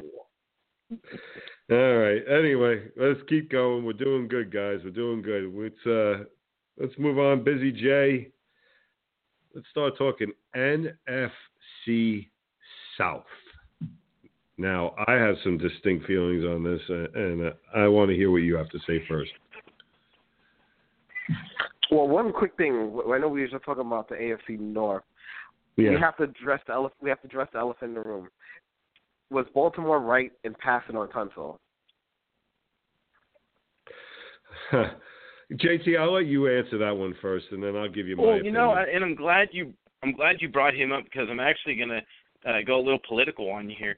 So, Tunsil, if if you take every player out of the NFL draft that's ever touched marijuana, you'd have five people to draft, and four of them would be kickers. So, for for Kickers don't get high, huh? Ozzie for Ozzie Newsome to sit here and say that Stanley was first on their board the whole time, yeah, I'm going to cry shenanigans on that. I would have thought an organization like Baltimore would have been perfect for a place like Tunsil with the support group around them. Well, I, I definitely, I definitely, I co-sign that, but I felt like the PR pr- nightmare would have, you know, that stigma would have followed the Ravens, and I think that's why they took him off the board. We just had well, Ray Rice. let's just let's just say this about Tunsil. Uh, New Jersey Governor Chris Christie should worry more about his all-time low approval rating of 26% than what the Dolphins do in the draft. Let's just throw that out there while I can. That guy just needs to shut it. I, uh, I I he weighed in on this. The He governor did. weighed He in on came it. out and oh yeah, I mean he he had a nice little blurb about it earlier today of if he was if he it was up to him he'd slap cups on the guy. He'd have gone up to him and Yeah. slapped the cuffs on him. So he needs to worry a bit more about that 64% of people of the state he's the governor of that don't like him, and less about what the Miami Dolphins do in the draft. But you have to understand. Now you see, JT, I, I'm gonna I'm gonna school you here on something. What you both, what everybody's missing about why Christie had something to say about a guy smoking pot. Okay, he understands that you're gonna get munchies, and he's afraid that that's gonna happen, and that kid's gonna be at the donut shop line ahead of him. You got to understand, he's concerned about getting fresh donuts, okay, and that is his concern. He doesn't need people beating him to the local donut store because they have the munchies. That's his problem with people smoking weed, all right? Um, but no, seriously Busy, though, we can learn a lot from this guy. you know, I try and help. That's a public service announcement for you folks. This has been Jester with your public service announcement and your political statement for the day. Thank you. No, seriously though. Um, first of all, it wasn't confirmed that it was him. Second of all, it wasn't confirmed when, if it was him. Third, the kid never failed a drug test in college. That picture could have been anybody, first of all. I don't know. Was there a video that went with it, or it was just a Yeah, it picture? was a correct? video. It's him. It's a video. And and and to is his- him. and Is his it him recently, or is it him in high school? Uh, it's been two years ago, according to his agent and the Dolphins and anyone else that you talked to. But to his credit, when Deion interviewed him about it, he flat out said, "Yeah, that was me." You know, he owned it. Okay. Now, in that in that light, then it makes me worry if I'm a Dolphin fan, I'm sitting on eggshells just for that fact that he's yeah, it was me and right. I like that man. He owned it. We what do we say about all these guys in baseball like Andy Pettitte, Alex Rodriguez, all these Mhm. Roger Clemens? If they would just come out and say, "Hey, I did it. I was wrong. It won't happen again," we give them a pass. We just want people to own it. Well, this guy came right out. He didn't argue it. He said, "Yeah, that was me." But the thing that Deion brought up, he hasn't flunked a drug test in college whatsoever. Yep. Interesting. I mean, but how did that happen then if he's saying that he was smoking two years ago? Makes you wonder how he's beating the test then. Well, he only played 28 games in college, so I mean, how long was he really there? That's true too. Well, it's going to be interesting, and uh, we got to get back on this. Uh, we got to get back on the South. We we can touch back on it when we get to the AFC East if you want, but uh, right. NFC South and, and their draft. I know I, I have my own personal opinion uh, on- on the NFC tra- South and one of the teams in particular. But uh, first, uh, I'll let Busy Jay get in there and say what he has to on it. What do you, what did you see out of them? Big winners, Atlanta Falcons. They had a nice, clean draft. Neal's safety for them. They're rebuilding the defense nicely. God, that defense was awful last year. You still got Matty Ice. They could be still. They, they could probably hover around the nine and seven record, but it's just good to see Atlanta trending upwards for a change. I thought the Saints had a decent draft. I say my big losers will have to be the NFC champions, Carolina Panthers. They did not address the the void they did just felt losing Norman Newman, and they pretty much had a lackluster draft to begin with. A lot of draft boards are giving them a C. I give them a D, but hey, I would say my big winners Atlanta, big losers Carolina Panthers. My, uh, yeah, I, I thought they addressed the uh, corner situation a little late uh, in Carolina. Uh, Atlanta had a decent draft. Uh, New Orleans are trying to help that defense. They had decent, but my laugh of the draft was a team that moved up to the second round. They moved up in the second round to take a place kicker. The Tampa Bay Buccaneers That's moved up into prime territory. The second round. Now listen, they nailed the first round. Love, love, love that they got Hargreaves. But you move up in the second round to take a kicker. They moved No, up to no, Pepe Luepi. I kicked the ball. Now, now mean- you got to understand though. You got to understand this now. This guy, you know, anyone you listen to, and I'm going to bring up a gentleman that you and I both know, Jester, named Keith Mackert, that was loving life. You know, communicating with me back and forth about the draft until that spot, and then it, he got quiet all of a sudden uh, once they took that guy. But when I said something, the response was, "Oh, the guy's got the highest field goal percentage in college history. He's perfect from inside the 40." Jay Feely put out a tweet that I thought was very apropos. He's made 20 of 29 career attempts from over 40 yards, and that's where NFL kickers make their money. So yeah, big flub on the Buccaneers' part there. That was a Michael Jordan move. I had a Tampa Bay. I started harassing one of my own Tampa Bay fans uh, immediately after the pick. I, I really, I almost sprained a thumb texting uh, so fast. Yeah, I was almost out for uh, ten days. Uh, sprained thumb, can't text. And uh, no, I went to the phone so fast and was on that person, and uh, I don't want to embarrass them by calling them out on air. I'd rather have them call Yeah, than embarrass them. But uh, the idea is this: they started quoting to me how kickers score the most points in the NFL. That kickers are the highest scoring players on most teams. That even Jerry Rice in his best year scored 1600 points and you know there have been kickers that score 17 18 1900 points and you took a kicker in the second round. I just want to slap you and your GM. Well, maybe As- he'll turn out like old Vodka Toe from uh, Oakland, old Sebastian Janikowski, who went in the first round. So, you know, maybe he'll turn out like him. He doesn't have near the leg Janikowski. Now, uh, Janikowski's from down here. He's from uh, Daytona. Beach, the next next town over. And uh, I'll tell you, that kid would boom the ball. Do you find it interesting that Wide Right University is put out the uh, two highest drafted kickers in NFL history? It is. Uh, it's a sad state of affairs, fan, sir. so, you know. Yeah, I know. It's a You sad know, state of affairs. It's a sad state of affairs when you feel your greatest need on a young team that has an aging wide receiver, that has a tight end that can't stay healthy,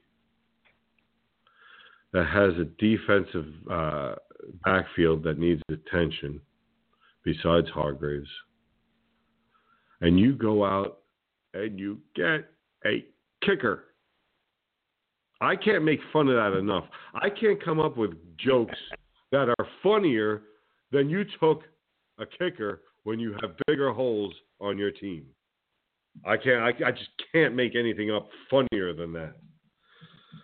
All right, I beat them up enough. I think I'm done. Hey, listen, I, they're, they're a Florida team. I'm going to be all over them. I follow the Giants, as everybody may or may not know. My hometown team is the Giants, and I follow all three Florida teams. I love my Florida teams, but Tampa, baby, you let me down on that one. All right. Anyway, AFC South, let's keep moving, JT. We're doing great. AFC South. Best Yeah, best draft top to bottom. Um, I will say this is great as I thought Tennessee's draft was. Up in there to get Conklin, their tackle. Uh, you know, they go and get Derrick Henry, which I think he'll be starting over DeMarco Murray.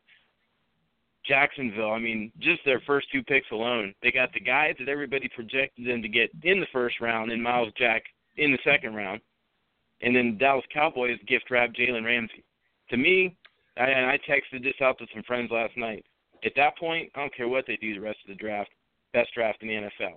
But Houston, let's talk about Houston.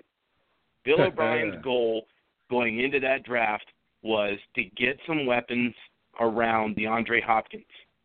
And you go get a guy like Fuller that can take the cover off the defense. And then you come back, take Nick Martin, who's one hell of a road grading center, and you top it off with Braxton Miller. Yeah. That offense is going to be fun to watch.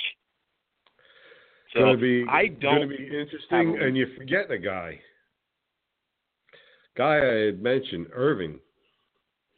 Ervin from uh, San Diego State. Great. Right. He is going to be a great complement to Miller.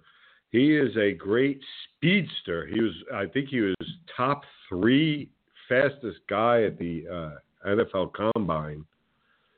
Very fast, I, good hands. There's your great third down uh, back, your Sproles like back. Right. Uh, And it all goes back to that question on 420 now. Are you buying or selling on Brock Osweiler? And at this point, I would love to have that panel back on to maybe ask that question a second time because now you've put some serious weapons. Before, all you had was Hopkins. You had Jaelen Strong, who's probably going to get suspended and really didn't do much when he played anyway. But now you're sticking at Fuller, Miller, Irving, Hopkins. Osweiler, they set him up for success. They did a great, great job in the draft. They set him up for success, and you know, I'm not a hundred percent sold on the kid, but it does say a lot about how they feel when they didn't go and get a safety net in those first three rounds. They had an opportunity to get a, a safety net, and they didn't. That would have possibly also put a little dent in his ego and made him look over the shoulder. No, Texas, uh, the Texans went out and they made him feel like, yes, we're going to support you. We're going to give you every opportunity to succeed. Between that and the 17 million that they plunk down on the table a year, uh, maybe we should start paying attention to what Osweiler does. Uh, it's going to be interesting. Uh, but getting back to Jacksonville and, and Mrs. Jester's team, they went out and got the uh, the best corner on the board. They went out and got arguably the best linebacker on the board. And in that, they got a guy that everybody seems to be worried about with his knee, how bad it is. After the after the fact, uh, James Andrews came out and said that he's not going to require surgery yet. But here's here's the thing. I've spoken to uh, a, a medical expert, and we're going to starting next week.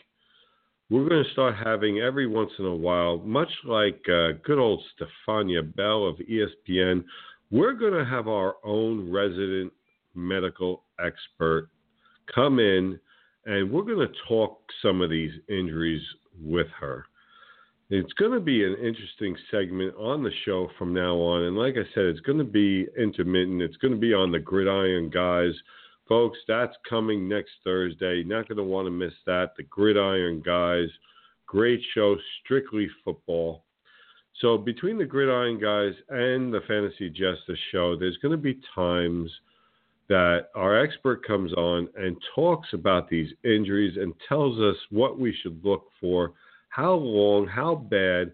And in speaking to her this week, and I wanted to try and get her on the show, scheduling didn't work out uh, for this week. Uh, but we will talk about the, the exact injury with her and Myles Jack. She says it's not that big a deal, and the surgery for it isn't that much of a big deal either. It's a it's a simple surgery that they do for it, uh, and, it, and it's pretty commonplace actually. So uh, the concerns over Miles Myles Jack's knee uh, really uh, is unfounded. It really is a non-issue, but you get that whole big scare just before uh, the draft and everything.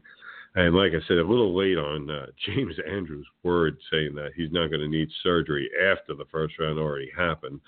Um, seemed a little late on that report, but yeah, that's what we got. Maybe for the, James uh, Andrews, a Jag fan. Maybe maybe uh, James Andrews was brought in just to try uh, by the uh, by the agent for Myles Jack to do some damage control because his uh, guy had dropped dropped out of the first round and, and uh, he really shouldn't have.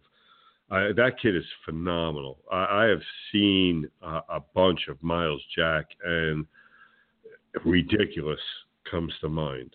Ridiculous, ridiculous talent. Uh, and Jacksonville's defense just looking stupid this coming year.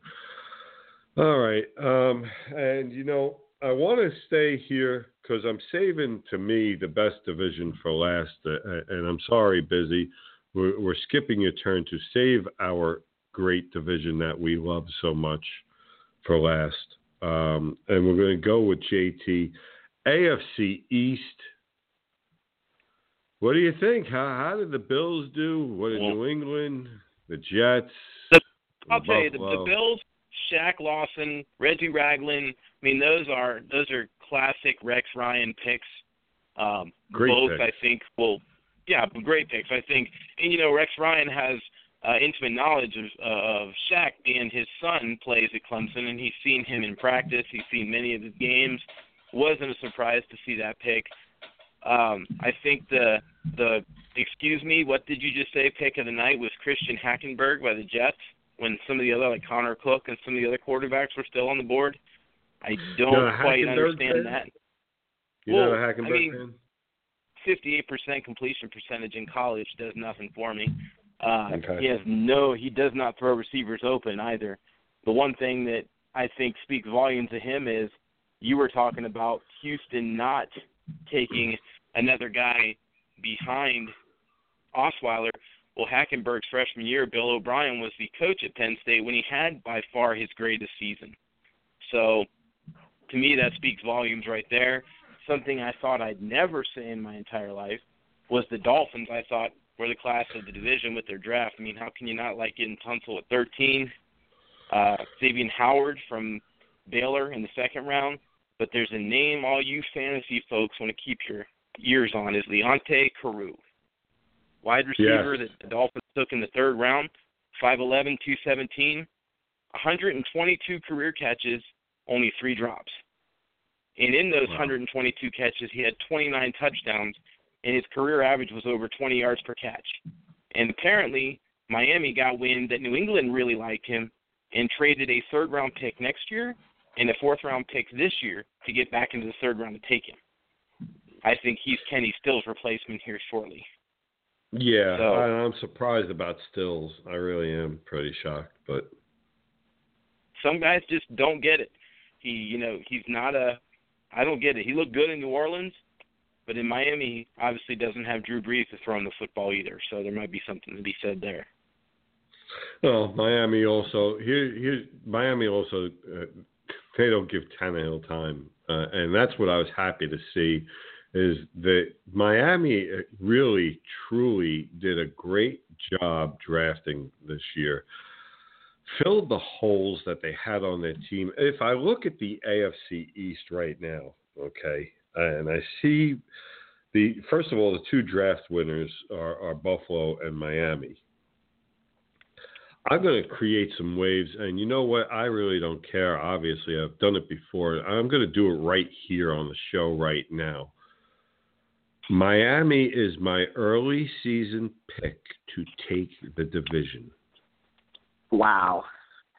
I hope you're right. Miami. I He you're right. didn't, he, didn't he didn't say make the playoffs. He said take the division.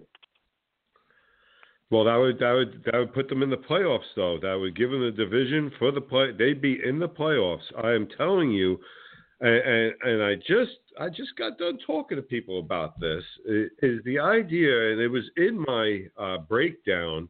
If you go to FantasyJesterSports.com, folks, you can take a look at our pre-draft breakdown of what teams needed, and you can see now who who filled in those positions or not. The Dolphins Just- didn't have that big of a hole. They didn't have that many holes to have to fill. Go ahead. Well, we need we needed to get rid of uh, Mr. Magoo, Joe Philbin, a long time ago. Uh, I think that was our biggest problem because the big thing that I've heard coming from my Dolphin sources is that this is the first time they've in a long time that they've seen the front office and the coaching staff be hand in hand on the same page on every single pick. So when oh, you've got that was the talk. Yeah. you know, when you've got that kind of harmony going, it's easy to draft well. One guy that I didn't mention that Buffalo got in the fourth round uh, from two years ago, the national title game hero in Cardale Jones, I thought that was a steal at that pick. Big guy, strong arm. Uh, it's. Uh, I was surprised that they uh, would take a quarterback at any point after how much they talked up the kid last year. Now all of a sudden they're trying to draft his replacement. I don't get it. I just I don't, think get he's it. I his mean, replacement. I think EJ Manuel's getting his walking papers. well, yeah, e- EJ Manuel. yeah, I agree. He's uh, long overdue. What do You you, know, what do you guys what do you guys feel is uh, Manuel's problem? JT, uh, you know what, Busy J, what do you think is his problem? And then I'll go back to JT on that. I, I just don't think he lacks. He he lacks just um the testicle fortitude to show that he could win or he could play on the big stage level. He's just been very inconsistent. I mean, he lost his job two years ago in no position to even think about getting it back. I'm surprised the, Bill, the Bills haven't moved off of it already.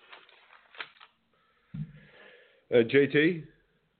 To me, it, it, it boils down to one thing: the guy is not a leader of men. I- If your quarterback can't lead your guys into battle, he doesn't put Yep. in extra time in film study. He doesn't put in time with the guys in the off season. He he has a little too much Johnny Manziel in him, in my opinion. So, and if everyone saw that wonderful picture of Johnny Manziel here in Columbus for the Justin Bieber show, watching the draft, it was on Twitter. It was great. But anyway, um, that's that's I EJ's problem. He's not a leader. He's not a leader. He wasn't that good with Florida State either. So I was just No, he was wasn't. very he was very overrated even back then. You know, all the all the uh, draft nicks that wanted to compare him to Charlie Ward uh, when he came out. Uh, I don't think Charlie Ward played a whole lot in the NFL, and I'd still take Charlie Ward over EJ Manuel. Yep. Well, and that's why, like I said, as far as that division is concerned, I'm not really worried about Buffalo this year. Not not really worried about the Jets. Uh, I mean, I, I just don't. They they make their own mess. The Jets, don't they? I mean, uh, here was their perfect. I, I, first of all, I have no idea what this all means now for Ryan Fitzpatrick.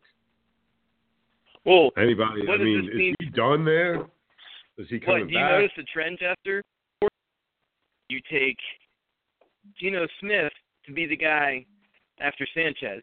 You know, you- then then a couple years ago you take Petty to be the guy after Geno Smith, and this year you take to Hackenberg to be. You know, where does that leave Petty? Where does that leave Geno? I mean, to Yeah. me, they're in quarterback purgatory. Unbelievable. And Unbelievable. I just Fitz, low- lowballing Fitzpatrick did not help the situation. He might No, not and if you remember, now. if you remember this time last year, the night of the end of the draft, uh, Todd Bowles and Jets management were lauding Bryce Petty as the quarterback of the future. Well, then why do, why do you take Hackenberg then? You know, it, I just don't think they know where they're going. They miss Tannenbaum. And not only that. From what I'm hearing, they balked at the idea that Fitzpatrick wanted 17 million. He wanted the same money that Osweiler is getting. I mean, I would say on the same level. If if Osweiler is getting 17, yeah, I can see Fitzpatrick getting 17. Then, do are they both worth 17? No, not in my eyes. But okay, if you're going to give if you're going to give Osweiler 17, you gotta give Fitzpatrick. You gotta Well, give it to him, yeah. To me, to me, you ask two people if he's worth 17 million: Brandon Marshall and Eric Decker, Yeah, because they both Well- had a resurgence under that guy. They, they both did well. They both thrived. Okay, the offense moved the ball, uh, and uh, you know he's he's a solid veteran uh, presence in, in the locker room.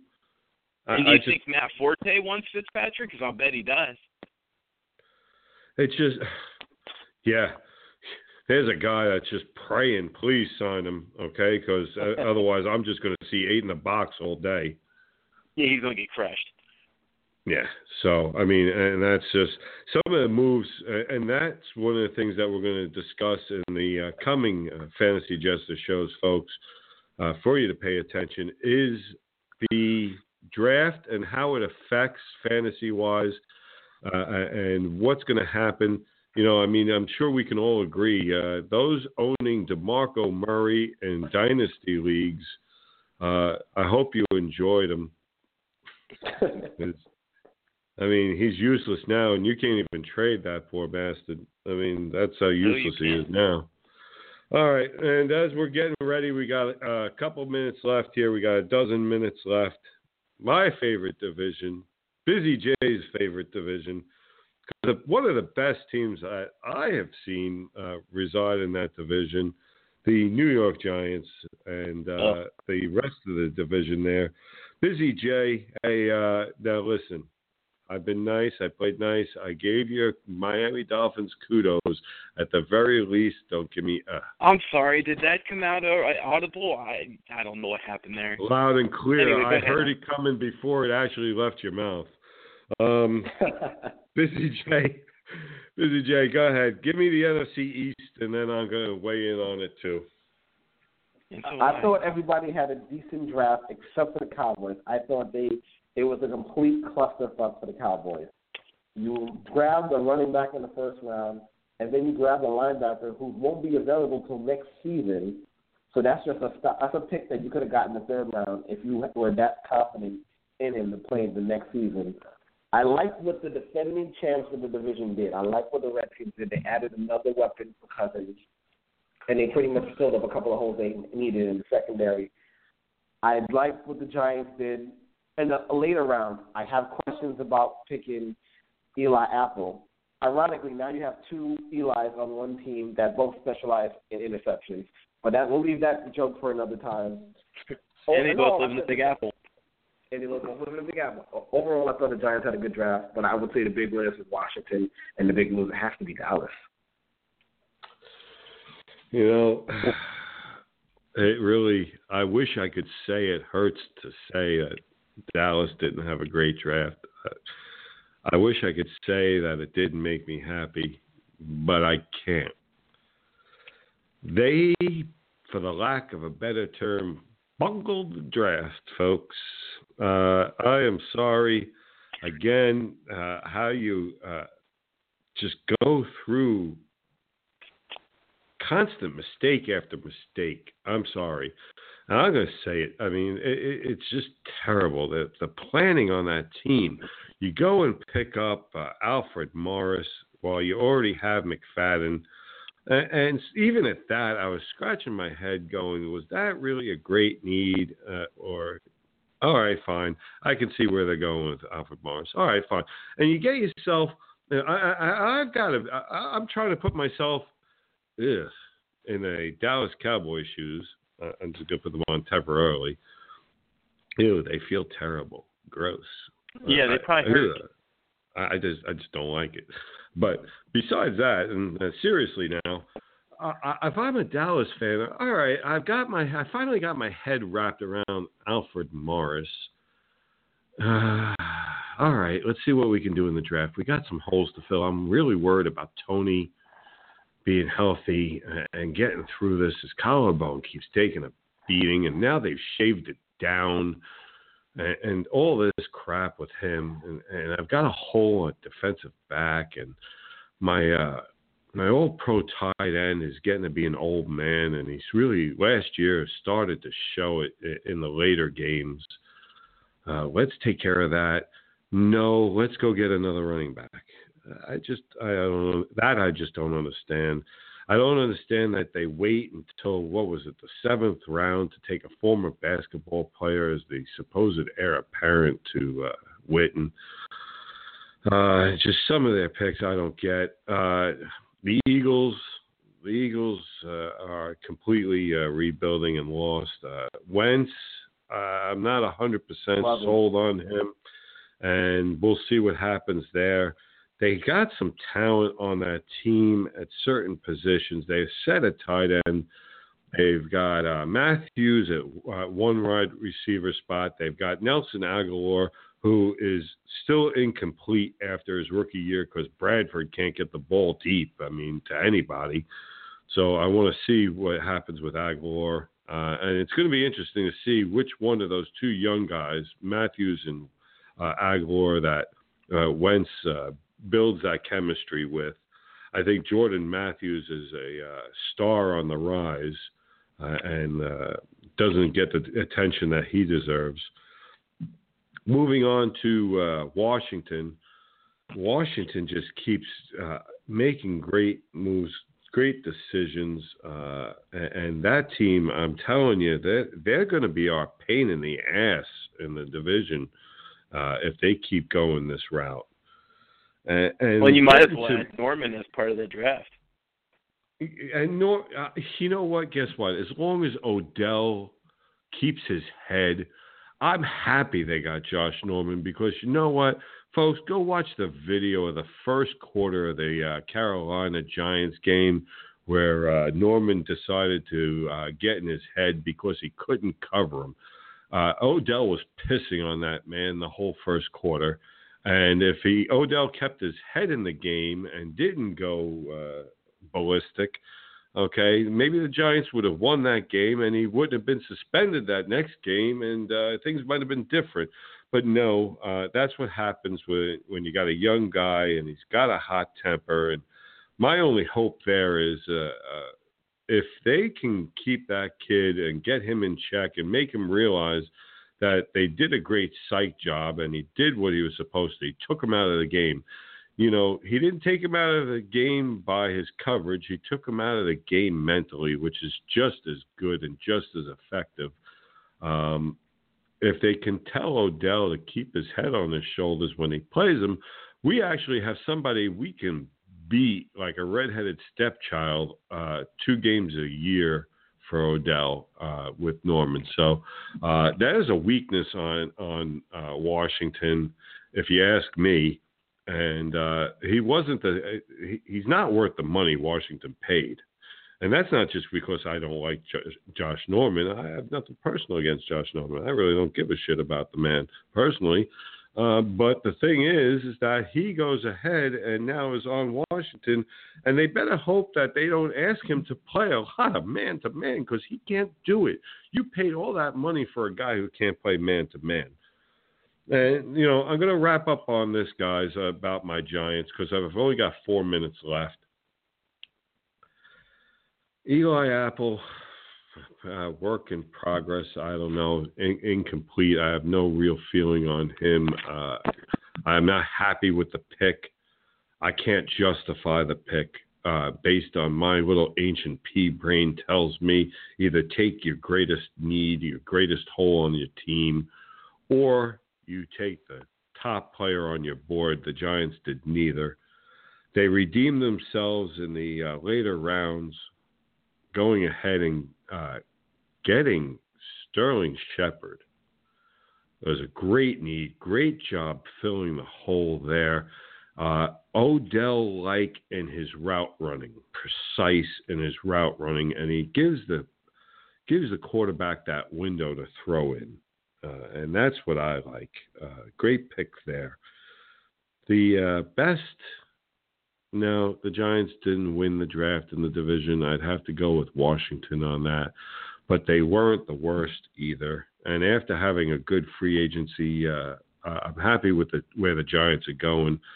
Where they're going, though, and here uh, again, as much as I was unpopular, I'm sure with some people out there saying, uh, and probably thought I was crazy in saying this about uh, Miami taking the division, but I truly can see them giving. I, I, I can see it tied possibly, uh, and uh, New England winning a tiebreaker. I, I really feel it's going to be that close uh, in that division. I don't feel that with the Giants, guys. Uh, great free agency, great, uh, not a great draft, but not a bad one. After, before their draft, I was saying nine and seven for the season. After their draft, I'm still saying nine and seven with an outside shot at ten and six for the G-men. Ten and six, and uh, they're battling Washington for the uh, division again. Folks, that has been our show. That has been the NFC, the AFC. I'd like to thank Jason, Busy J. Cordner, for joining us. JT, Jason Townsend. Guys, thank you so much for being on tonight. I look forward to being on the Gridiron Guys with you guys Thursdays, 7 o'clock, everyone. The Gridiron Guys, the Fantasy Jester Show, every Saturday night, 8 p.m. You can't don't want to miss us. Folks, we're going to have some great guests over the next month. Our uh, talent coordinator has sat down with me over this past weekend. We had a couple of minutes to talk.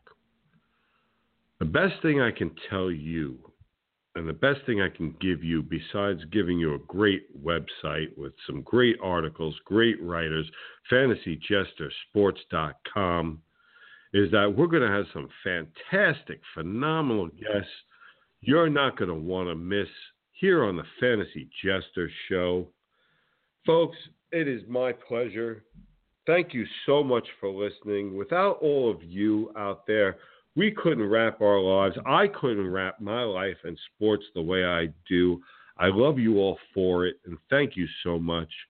And when I tell you, I will do everything every day possible to bring you the best website, the best radio show, the best information, the best insider information, all that you could possibly want from a sports network. That is what I do day in, day out to bring you what you clearly deserve, our fans. Thank you so much for joining us tonight. We look forward to you joining us again next week here on the Fantasy Jester Show. Folks, it has been my pleasure. I have been the Fantasy Jester with JT and Busy J. Thank you, thank you, thank you for joining us. I am the Fantasy Jester. I am out of here. Good night. Party on, folks.